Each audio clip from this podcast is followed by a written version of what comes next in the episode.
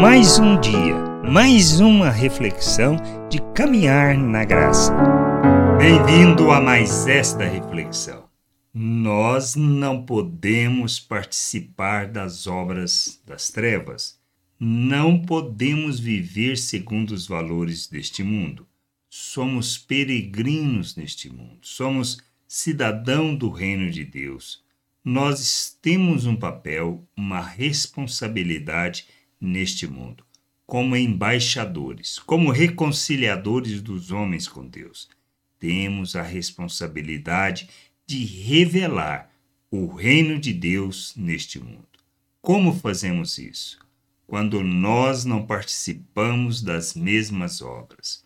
Quando entendemos o nosso papel, quando compreendemos aonde estamos e a maneira como devemos viver neste mundo. Se entendermos isso, se compreendermos quem nós somos em Deus, nós não participaremos das obras das trevas. Paulo fala sobre isso quando ele explica, logo depois dele explicar, que nós devemos andar de modo digno da vocação, que Deus estabeleceu funções na igreja, que Cristo distribuiu os dons para edificação do corpo, para que a gente não seja levado de um lado para outro por toda sorte de doutrina, mas que nós possamos viver o reino de Deus na terra, andar na vontade de Deus. Por isso, não participar das mesmas obras que o mundo pratica é que nos conduzirá ao processo de expressarmos e revelarmos o reino de Deus neste mundo. Paulo, falando sobre isso na carta aos Efésios, no capítulo 5, do versículo 3 ao 7, ele afirma que a imoralidade sexual e toda impureza ou avareza não sejam nem sequer mencionadas entre vocês, como convém a santos. Não usem linguagem grosseira, não digam coisas tolas nem indecentes pois isto não convém, pelo contrário, digam palavras de ação de graça. Fiquem sabendo disto: nenhuma pessoa imoral, impura ou avarenta, porque a avareza é idolatria, tem herança no reino de Cristo e de Deus. Não se deixe enganar com palavras vazias, porque a ira de Deus vem sobre os filhos da desobediência por causa dessas coisas. Portanto, não participem daquilo que eles fazem. Nós temos que ter um entendimento claro. Não podemos praticar as obras das trevas, não podemos participar das mesmas obras. Somos filhos de Deus, estamos na presença de Deus não porque merecemos, não porque somos bons, mas por causa da Sua graça revelada por causa do amor de Cristo expresso que morreu em nosso lugar, morreu para o nosso perdão, para que nós tivéssemos, recebêssemos de Deus o perdão. E ele ressuscitou para que nós fôssemos alcançados pela justificação de nosso Deus e colocados na presença de Deus, apresentados de forma santa, inculpável e irrepreensível para andarmos e vivermos neste mundo como filhos de Deus, revelando o seu reino e sua glória neste mundo.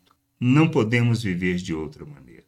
Não temos outra motivação. Viver segundo a forma de pensar do mundo implica em que nós não conhecemos a Deus, implica que não participamos da herança dos santos, implica que se permanecermos nas trevas, não somos filhos da luz. Por isso, rejeitar o pecado. Fomos capacitados para isso. Deus nos concedeu tudo o que precisamos. Se eu, arrependido, me submeti a Cristo, sou salvo pela graça e feito um novo ser, uma nova criatura, para ser imitador de Deus, para revelar a justiça de Deus, para andar na verdade, para expressar as virtudes do Criador para manifestar graça, seu amor, sua vontade, para mostrar a bondade de Deus, a misericórdia de Deus diante das pessoas, levando-as ao conhecimento do Pai. pois devemos e temos que ser como cartas vivas, como o bom perfume de Cristo que revela o Pai ao mundo. Se entendermos isso, se compreendermos que este é o nosso papel, vivemos assim por causa da salvação recebida. Não podemos permanecer nas trevas nem nas obras das trevas, pois fomos libertos para viver o reino de Deus. Qualquer outra palavra, qualquer outro ensino, como Paulo fala aqui, não se deixe enganar com palavras vazias, porque a ira de Deus vem sobre os filhos da desobediência por causa dessas obras. Queremos viver o reino de Deus? Queremos desfrutar da vida de Deus? Precisamos rejeitar as obras das trevas e andar na luz. Que a gente possa ter este entendimento, que possamos buscar de todo o coração toda a vontade de Deus para expressarmos seu reino, sua glória neste mundo como filhos amados. Graça e paz sobre a tua vida. Amém. Você acabou de ouvir uma reflexão de caminhar na graça. Se você gostou, curta, compartilhe, leve esta mensagem a outras pessoas, para que elas também possam compreender e entender a vontade de Deus. E leia as Escrituras, pois ela é a base, o fundamento para você julgar tudo o que você tem lido e aprendido acerca da vontade de Deus.